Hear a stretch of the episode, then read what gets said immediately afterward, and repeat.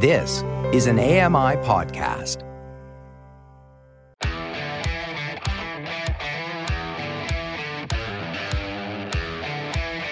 Hey guys, welcome along to another episode of Double Tap. It is the weekend, and of course, that means it's time for the Express.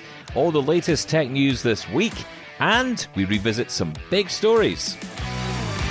You're listening to Double Tap, your daily accessible technology show. Now, here's your hosts, Steven Scott and Shaun Preece. And of course, a warm welcome back to me. Yes, me. I wasn't here yesterday because Michael Babcock was in this chair, and what a mess he's made of it. But Shaun Preece is here. He don't keep control of this place when I'm not here.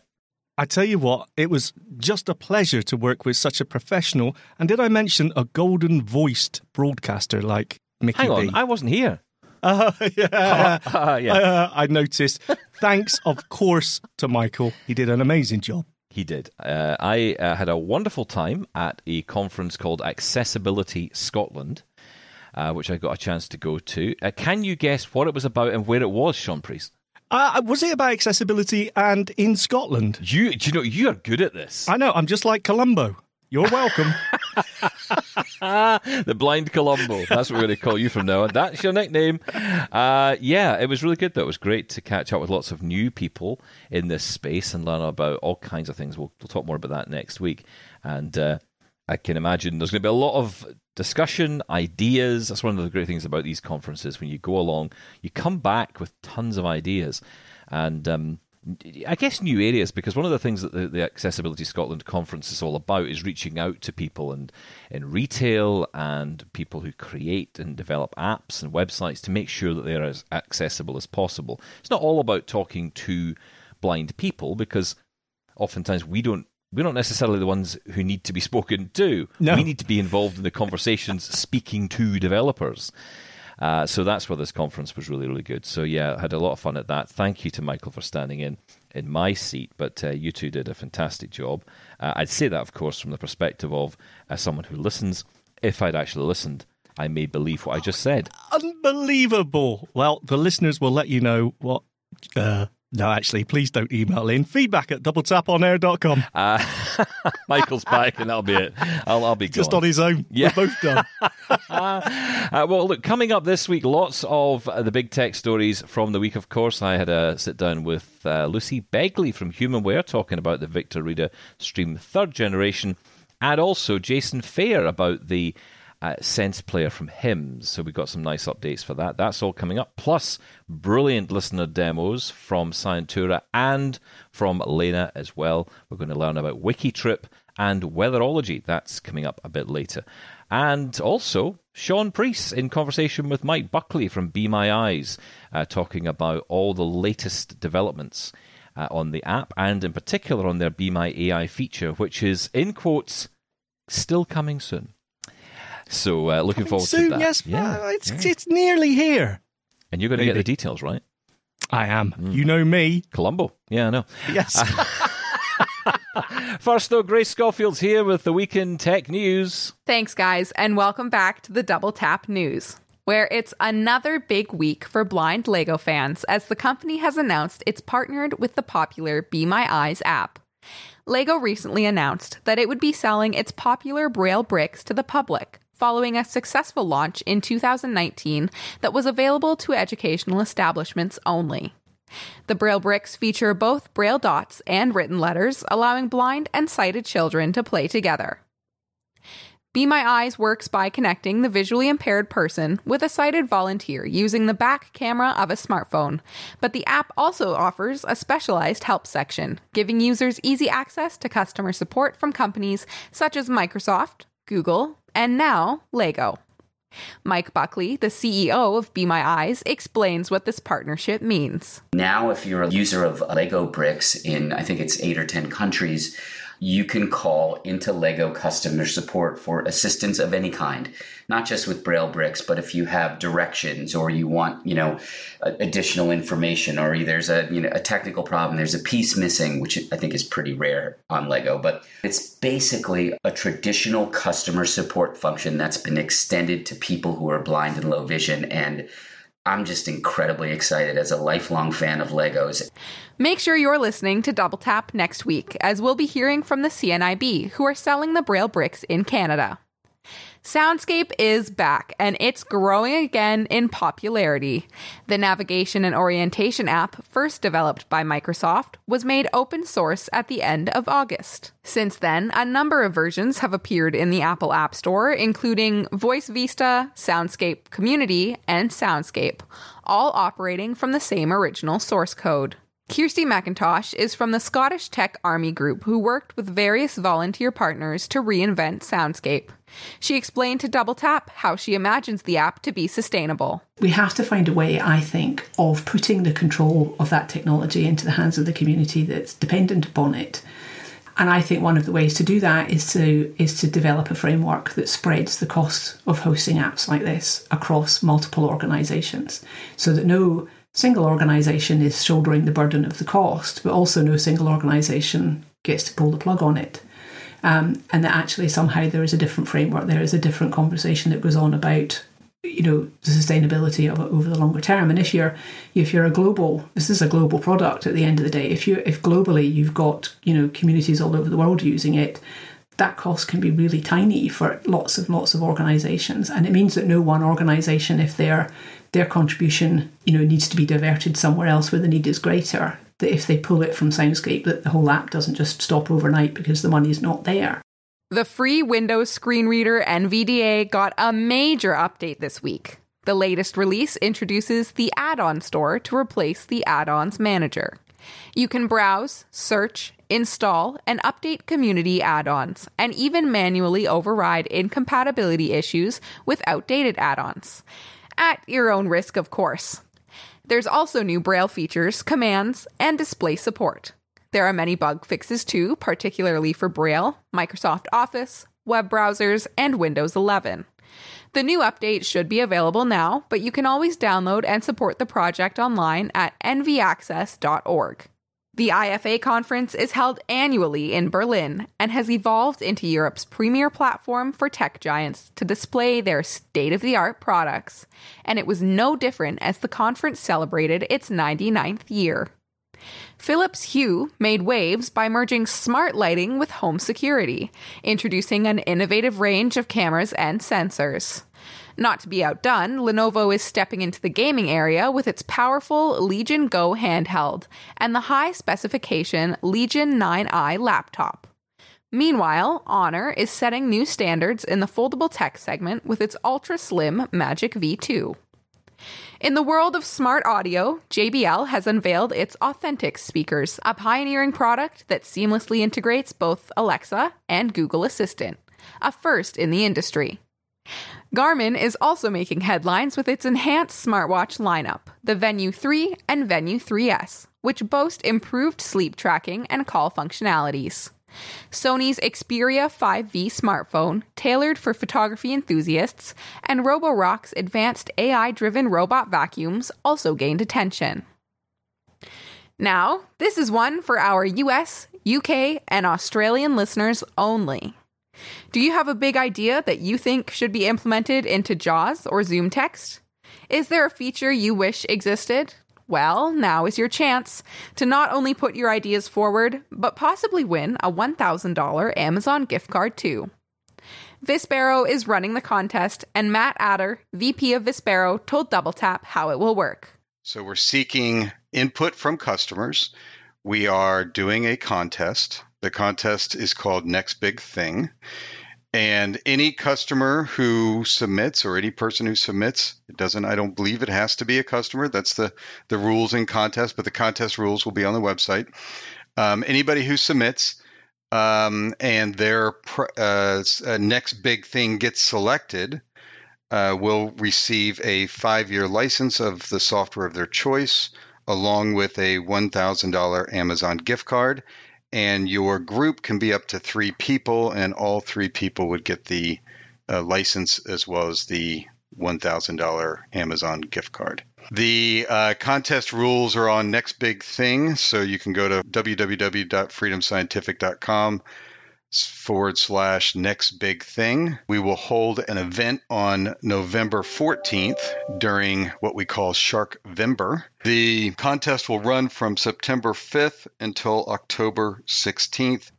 Sadly, due to various legal issues, Vispero told Double Tap they were unable to stretch the contest to Canada, so listeners who enter will not be counted.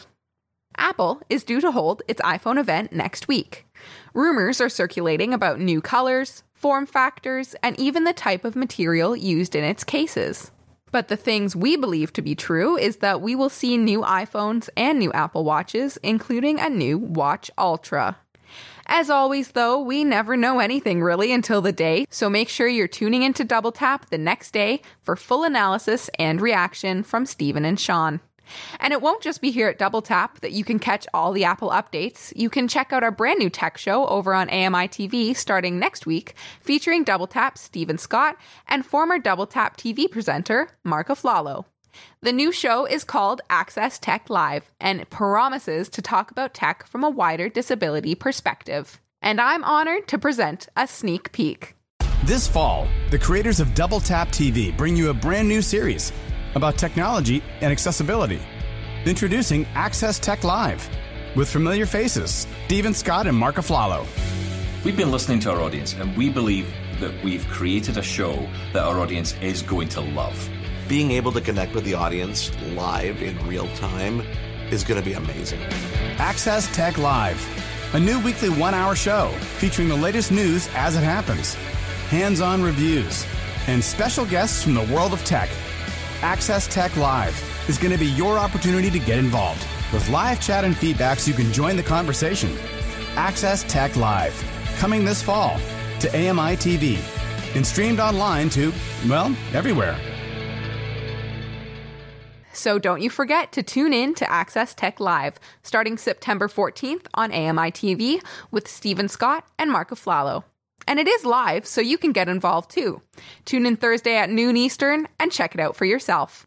That's the Double Tap News this week. I'm Grace Schofield. Thank you, Grace. A lot to digest there, but of course, the big story there from me anyway, Shaun, is the news that Access Tech Live is coming to AMI TV this coming Thursday. I am so excited. I I know who the guests are going to be on this show, on the first one, and I'm excited. You don't know yet, uh, but I know, and I love knowing something you don't know. Don't lord it over me. No, it's going to be great. I, I'm I'm excited for you, Steven. This is going to be cool. Thank you. Yes, I'm very excited. Mark and I are getting ready for the show, and uh, you may have seen some of my tweets or uh, toots over the past couple of days. Uh, various pictures from the control room, which is like something out of, I guess, a, Star Trek episode. Uh, there's so many monitors and people who know what they're doing, which I have to say is very unusual in my world. But uh, yeah, can't wait for the TV show to start. Thank you, Shaun. Um, I think you meant thank you, Steven. Anyway, um, okay. No. So let's uh, move on because one of the big stories this week was Be My Eyes, right? They've uh, had the big partnership with Lego, as we were just hearing. But uh, also, you managed to get more information about the future of what is coming from Be My Eyes. That's right. In particular, Be My AI, because that's the thing we're all chomping at the bit for. That's what we want to know. So let's hear what Mike had to say.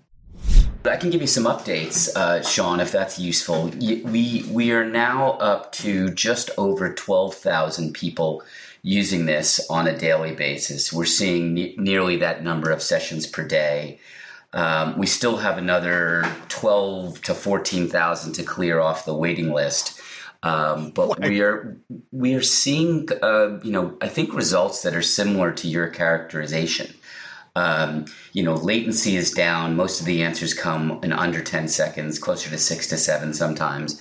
We're seeing general user satisfaction on the nine out of 10 scale.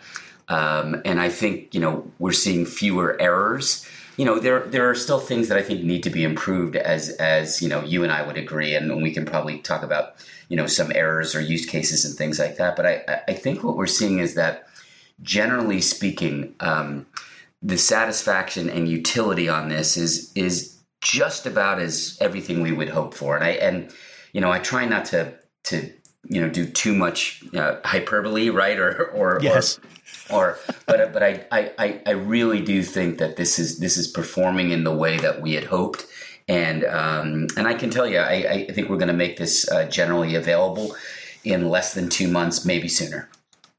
Oh, wow. So many people will be uh, happy to hear that. I know there was a lot of excitement when you came out of the, what should we call it, the closed beta testing and opened it up a bit more. But as you said, there's still so many people waiting to try this out because there's so much excitement from it. Um, talking about the beta testing, um, as I said, I'm still impressed. There's still some times where I take a photo of something and the level of detail it comes back with just blows me away. Have you found that maybe some of the people that have been on the beta since the very beginning are they sort of getting used to that now? Are there, uh, I don't know, are they expecting even more from it? Do you know what I mean? Has it sort of worn off the wow factor for some of the long term users?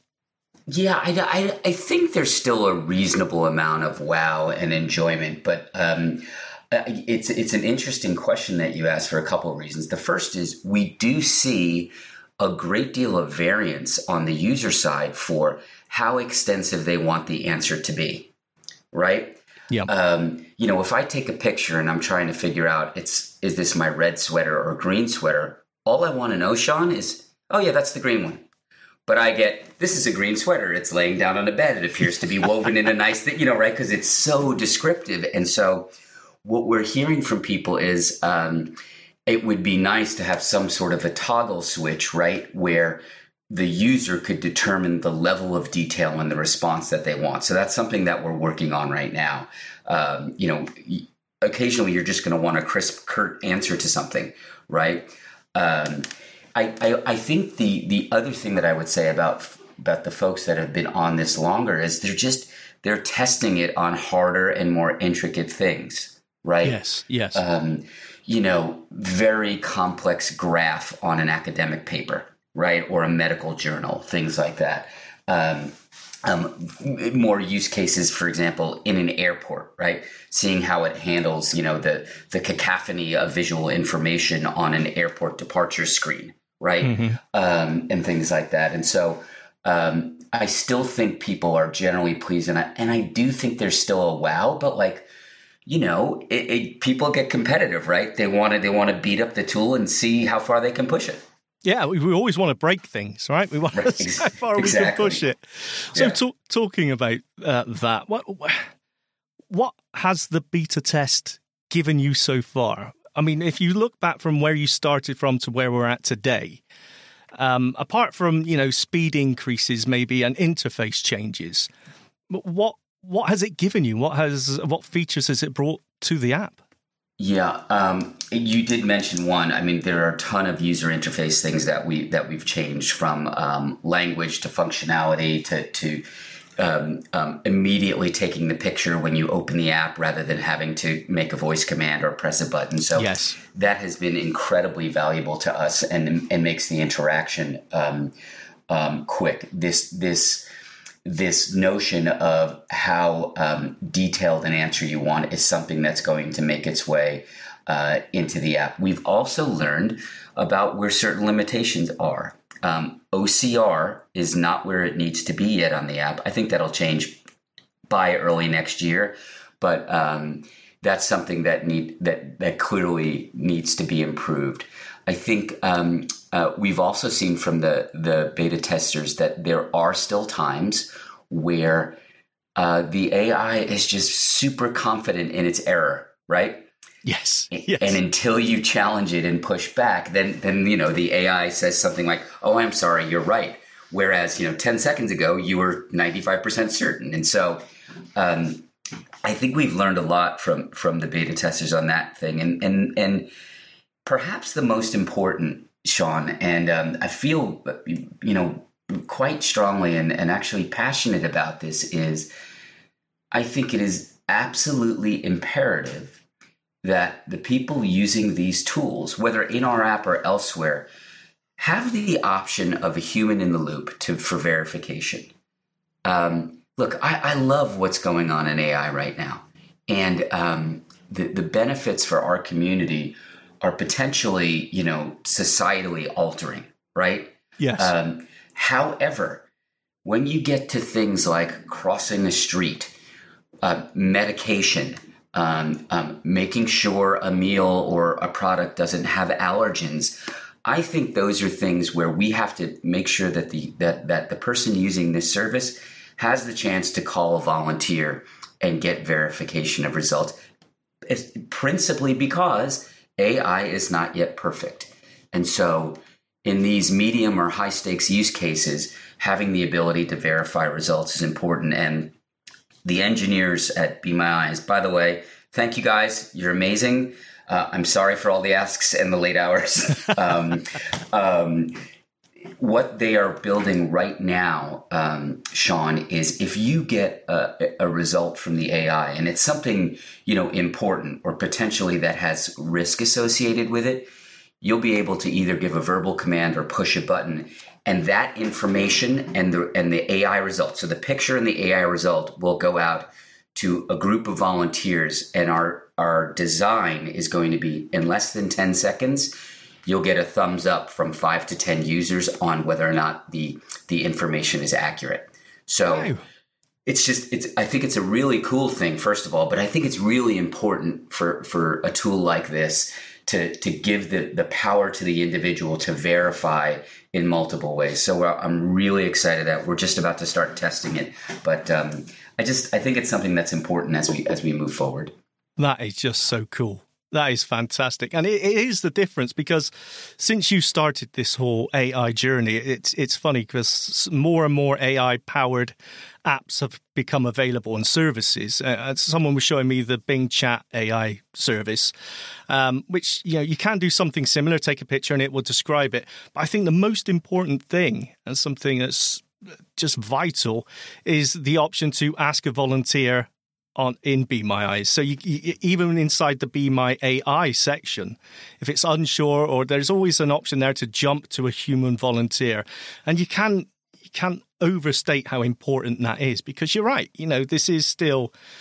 Uh, fallible at the end of the day. It doesn't matter how impressive it is, and despite right. despite how many times you say, you know, well, really don't use this for medication or things like that, people do um, you know, people, if they're stuck, sometimes they will try anything. I think that's yeah. an amazing feature. That would be so cool. Yeah, I'm, I'm excited about it. Um, you know, the other thing that I would say, Shaun, I've learned this from you and Steven and others, is I, I, um, I underestimated how important this tool was going to be to reconnect people with certain social media, to um, people and faces are really important. Um, and currently, what we have is a situation where, um, because of privacy laws and v- various biometric laws in, in, certain jurisdictions, certain of the uh, of those images are being blurred. Um, we are working on a workaround for that within the Be My Eyes app that I'm cautiously optimistic that will have, but I don't think I just, you know, you asked what we learned or what they helped us with or what we were surprised by. I, I just, I underestimated the the power and importance of of people, right? And and and and connecting with photos and images of people, whether it's a holiday card or your Instagram feed or or whatever. And so that was, um, you know, our, our beta testers actually were, were some of them were quite emotional about this, and um, and it was it was it was fascinating and heartwarming and and just a learning for me. No, absolutely. We've been sort of excluded from photos for so long. I mean, we've had photo descriptions for quite a few years now. And when that was first rolled out to various social media platforms, it was, this is going to be great. And it's better than nothing. Don't get me wrong, but it's it's not a patch on you know what certain um, AI uh, levels of detail you can get, yeah. and it, it, just brings it to life rather than just saying this is a photo of a you know a man sat on a chair or something. It gives you more than that, and it even sometimes describes the atmosphere of or the emotions of a photo, and that's still absolutely incredible. Yeah, they, it, it happens with artwork too, right? If you take a picture of a of a painting, that you get that robust kind of description of not only the color or the image, but also sometimes the mood that's being depicted in the uh, yes. in the painting. It's I love that as well. Absolutely. So you're you say two or three months away, hopefully from a general release to everyone. I think less. but you know, I'm, I'm, I'm Yes. I, I just always give myself a slight hedge. Never Shaun. guarantee anything. No, absolutely. so uh, everyone's going to be blown away. I am absolutely sure about that. But where do you see this going? I mean, uh, the trouble is, there's, uh, you know, I, I get this and I'm so impressed, but now I want more. Um, I'm thinking of, you know, video analysis rather than photo or even audio analysis. Are, are we are we anywhere close to that being implemented? I hope so. I, I don't know that I have, you know, the, the technical prowess or, or knowledge um, to give you, you know, I don't know if it's 18 months or two years, but there's no doubt that the next frontier has to be kind of real time video, right? Um, it's just, you know, it's it's a necessity. If you if you really are trying to make an argument about equity and you're trying to make an argument about real access, it has to go there. Um, and I think that's largely a function of compute power, right? Um, and and per, you know battery and a whole bunch of other things. But but I think what we've seen in the past is when you when there are issues of compute power or or you know battery life and things like that, almost always there are things that can be overcome. So I'm I'm actually optimistic there. But you're right. That's the next frontier. The next frontier is video. I'm I'm hoping also it's going to be wearables. I mean, we have the Envision glasses, we have Seleste. People are very interested on, although they're not exactly standalone on on device processing on those. Are we going to see some Be My Eye glasses anytime soon? Exclusive. Um, no, we, we, we're, we're not getting into the hardware business, but you know, Envision, we're very good friends with those folks, and I, I think you'll see some collaboration there. Um, I uh, have connected with the Seleste folks. Um, we don't have a formal collaboration yet, but but we're certainly open to it. I think the other one to keep your eye on, Shaun, is Humane. really? Um, they're they're they're going to launch their uh, their pin at some point uh, in the near future. They've already started a waiting list, um, and it's a it's a remarkably interesting device that actually, you know, sits on your chest or your lapel. The battery is a magnet that you put on the other side of your clothing, and it's um, it's hands free, non glasses. Which, as you know better than me, that many people in our community they don't want glasses because they have other prescriptions or they don't want that's right. something on their head. Um, and I think it's, you know, having seen a demo of this device and, and talking to the founders there who are really uh, lovely and thoughtful and, and quite interested in accessibility, I think that there are some very interesting things coming from Humane. It was great to talk to Mike there. And of course, the big takeaway for me is two to three months before it's on general release. I hope so. It's so impressive, as I said. Yeah, me too. Uh, this is Double Tap Express. We're looking back at the week that was on Double Tap, and up next, we are going to learn all about the Victor Reader Stream 3rd Gen, also how the new firmware update is settling in on the Sense Player from HIMS, and also we have fantastic demos of WikiTrip and the Weatherology app. All that on the way. This is Double Tap from AMI Audio. Email us feedback at doubletaponair.com. Call us 877 803 4567 and find us on social media on Twitter and Facebook at Double Tap On Air and now on Mastodon at Double Tap. Hello, my name is Svein Tore and I'm from Lillehammer in Norway. Today I have an app demo for you. The app is called WikiTrip. This app is almost like having a tourist guide in your pocket. The app finds places near you and reads Wikipedia articles about them.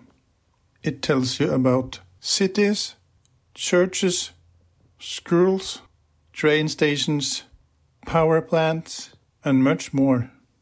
This app works great with voiceover, and it's great when you are walking or traveling in a car or in a bus or in a train. And before I go, I will play you some audio clips of me traveling in a bus so you can hear what this app sounds like. Thank you so much for a fantastic show. You are awesome. Ringebu Stave Church, 0,3 kilometers east. Ringebu Stave Church, Norwegian, Ringabustavkirke, is a parish church of the Church of Norway in Ringebu Municipality in Innlandet County, Norway. It is located in the village of Ringebu in the Gudbrandsdalen Valley. It is the church for the Ringebu parish which is part of the Sor Gudbrandsdal Prosti, deanery, in the Diocese of Hamar. The brown, wooden church was built in a stave church design around the year 1220 using plans drawn up by an unknown architect. The church seats about 300 people.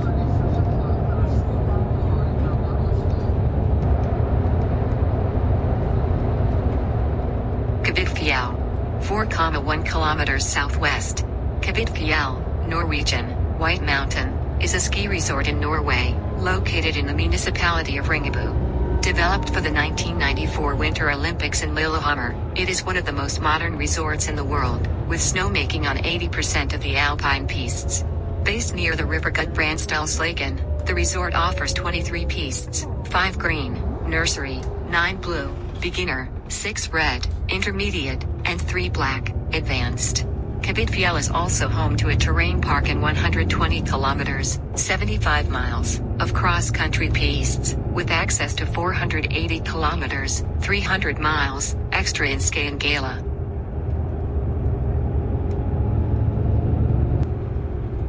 Norwegian Olympic Museum.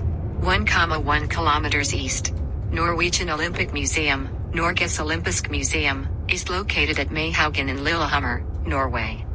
The Norwegian Olympic Museum shows the history of the Olympic Games in ancient and modern times, with a focus on the 1952 Winter Olympics in Oslo and 1994 Winter Olympics at Lillehammer. Olympic highlights are presented through interactive installations, multimedia presentations, and stories related to authentic objects. In addition to the permanent exhibition, the museum also displays temporary exhibitions with a theme related to sports history and athletic achievements. Paralympics and the Youth Olympics have their own sections in the museum. The Norwegian Olympic Museum was officially opened by King Harald V and Queen Sonja on November 27, 1997, in Hall.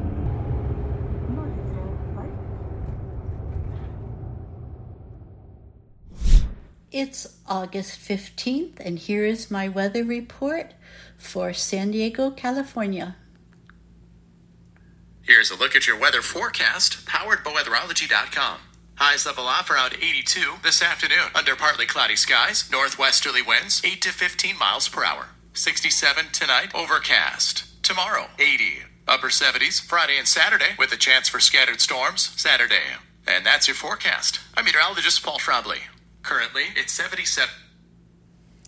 Detected. And if you ask me, 77 is much too hot. This app is called Weatherology. It's my favorite weather app because it's accessible. It can be used by anybody anywhere in the world. It is free. It is available for iOS and Android.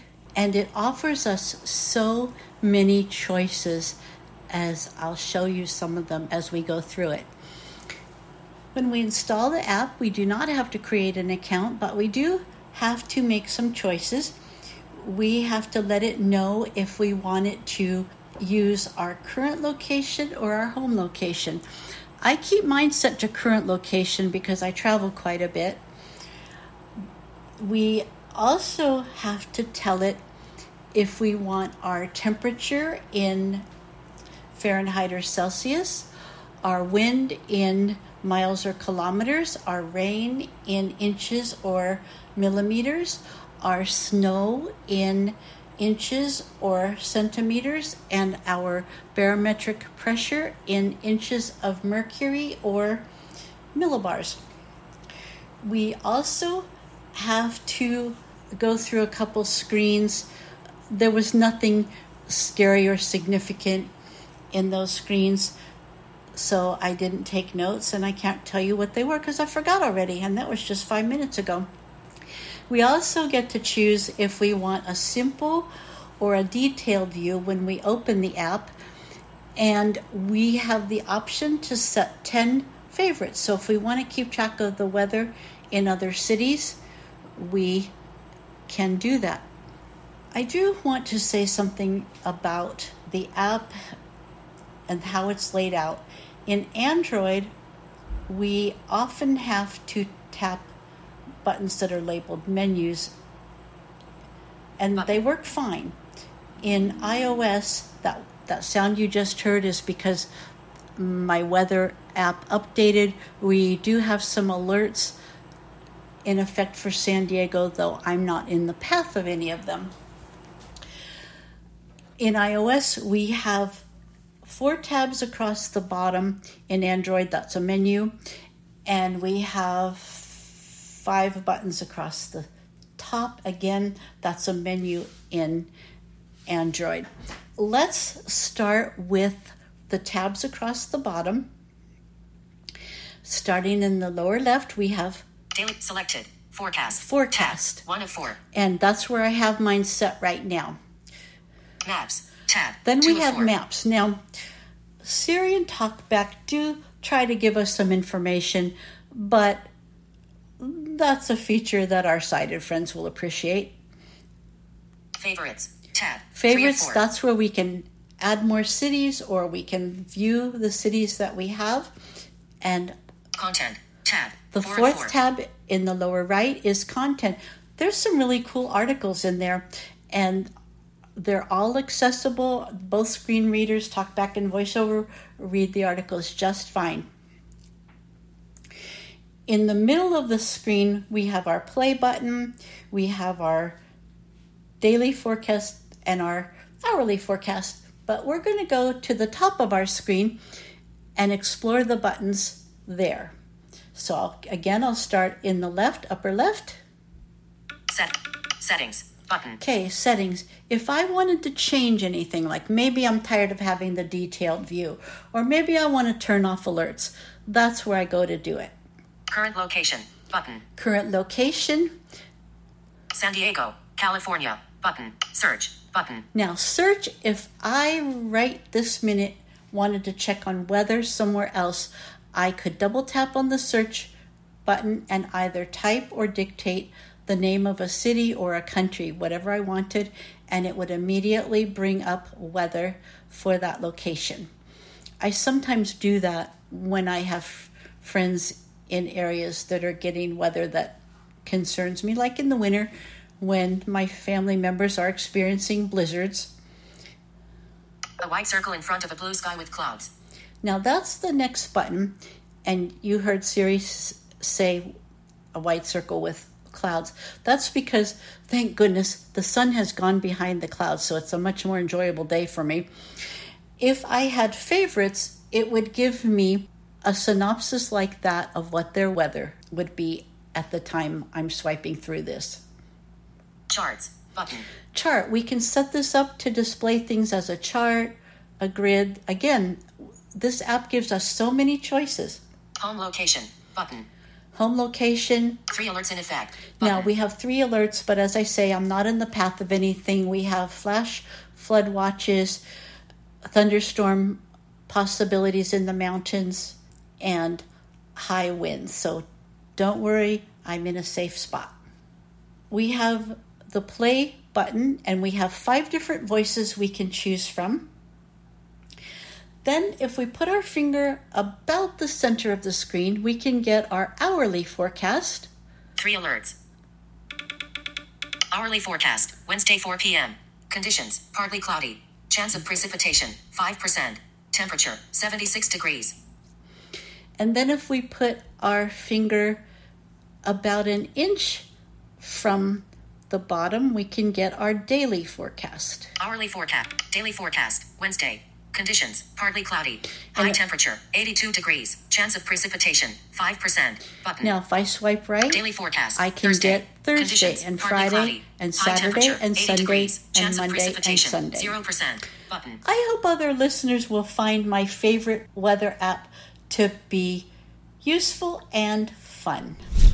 Two amazing demos there from our listeners. Lena there with the Weatherology app review, which sounds fantastic. Can't wait to download that and give it a try. Also, Scientura with the WikiTrip app, which, uh, again, brilliant. Just getting to know your surroundings. Although, like you were saying earlier in the week, Shaun, I think he's got far better surroundings than we do where I live anyway. I know.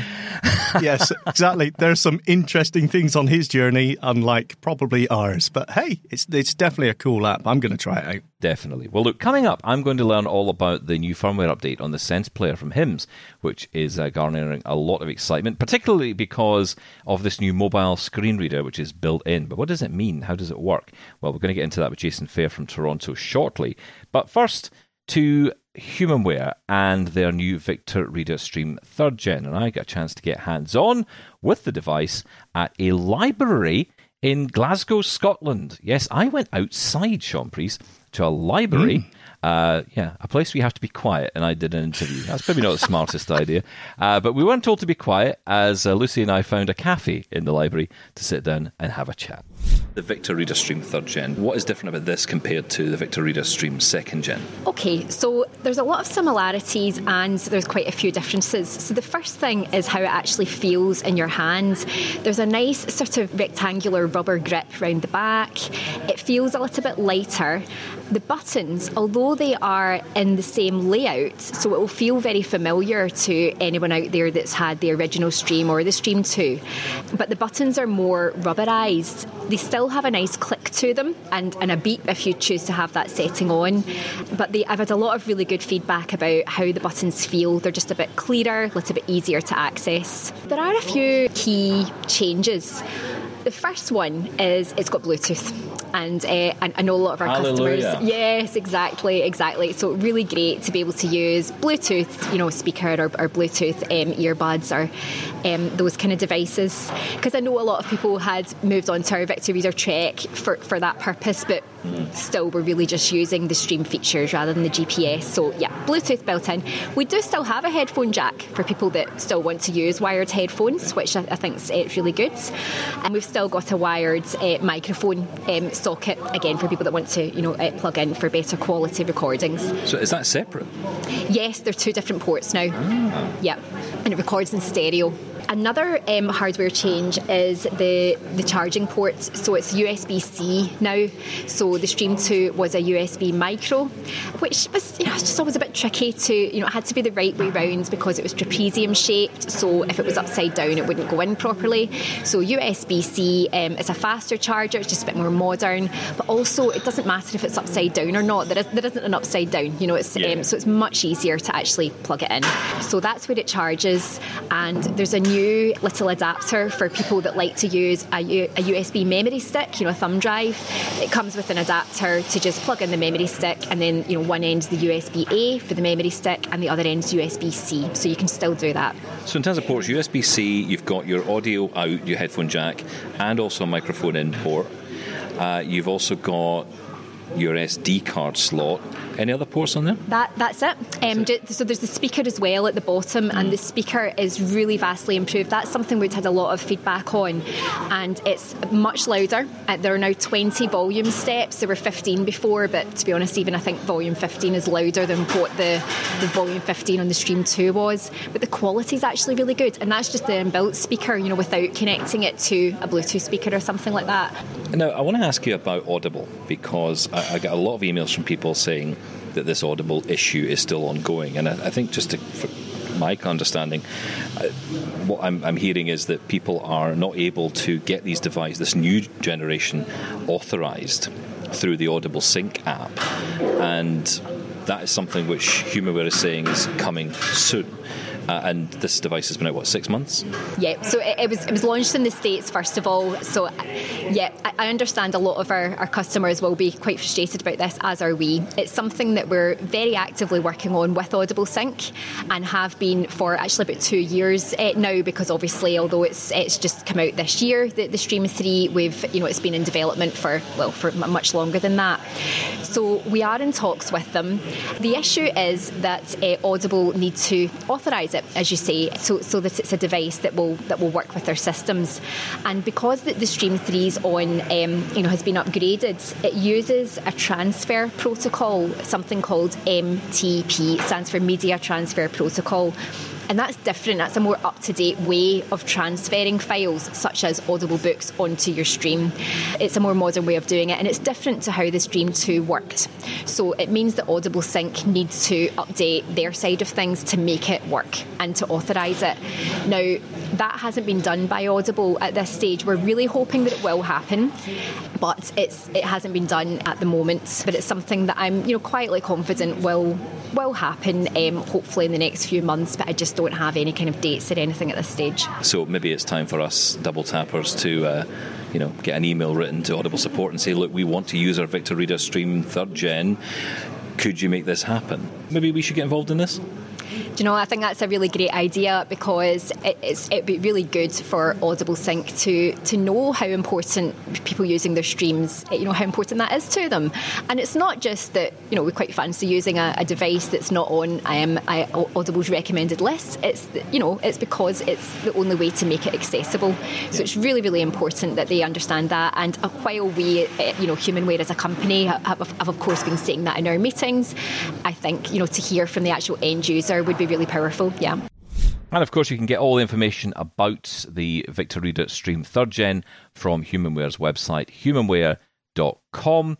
And of course, you can find out all about uh, any new updates here on Double Tap.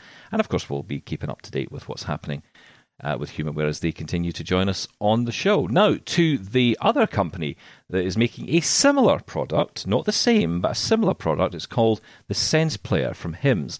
Uh, now, we talked to Jason Fayre from Toronto when he first got the device.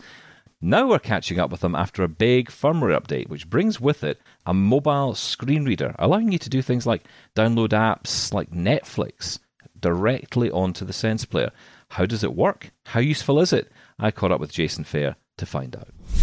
Is going really well. It's uh, the the new Android support is is quite cool. It allows you to actually install Android apps on the device, so you can now get access to things like Audible, uh, which we didn't have before. So it's uh, yeah, it's going well. Um, and that's and that's with its own screen reader now built in, right? So how does that work? Yeah, so what the way it works is you they sort of have a list of apps that they've kind of curated and and you know may uh, know to work well with the Sense Player because it's it's a very scaled back screen reader, so it doesn't have all the functionality of TalkBack. Um, although there's some, there's some people in the community that have been poking around with this, and it looks like it actually might be TalkBack essentially, uh, but it's sort of a um, a very much uh, reduced functionality version of TalkBack. And so all you have access to is sort of the keypad on the device and the you know left, right, up, and down arrows. So you don't have things like Explore by Touch, for example, like you would have on an Android phone, right, where you can just move around the touch screen. Hmm. So um, so they've got a list of apps that they know to work. So there's like uh, Bard Mobile, which is the uh, National Library Service in the States um, app. And then there's Audible, Apple Music, Spotify, uh, Netflix. Interestingly enough, Mm, um, I okay. haven't I haven't installed that one yet, but but there is Netflix. Um, and I think there's like 11 or 12 apps. Uh, Pandora, uh, a few others. And so you basically you in the main menu of the player you go under something called all apps and then there's an app installer link there.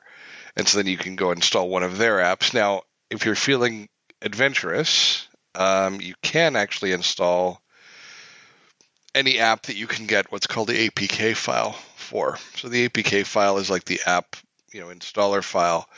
So the the it's important to note that the player is not connected or certified to the Play Store. So you can't just, you know, go to the Play Store and, you know, on the app and download anything you want. Um, that being said, though, there are um, app uh, there are websites that you can go to and basically you can find a link on the Play Store, paste it into this website, and it will essentially give you the download link for the app, or it'll it'll download the app to you as an APK file. Um, once you have that, you can put it on the player and install it.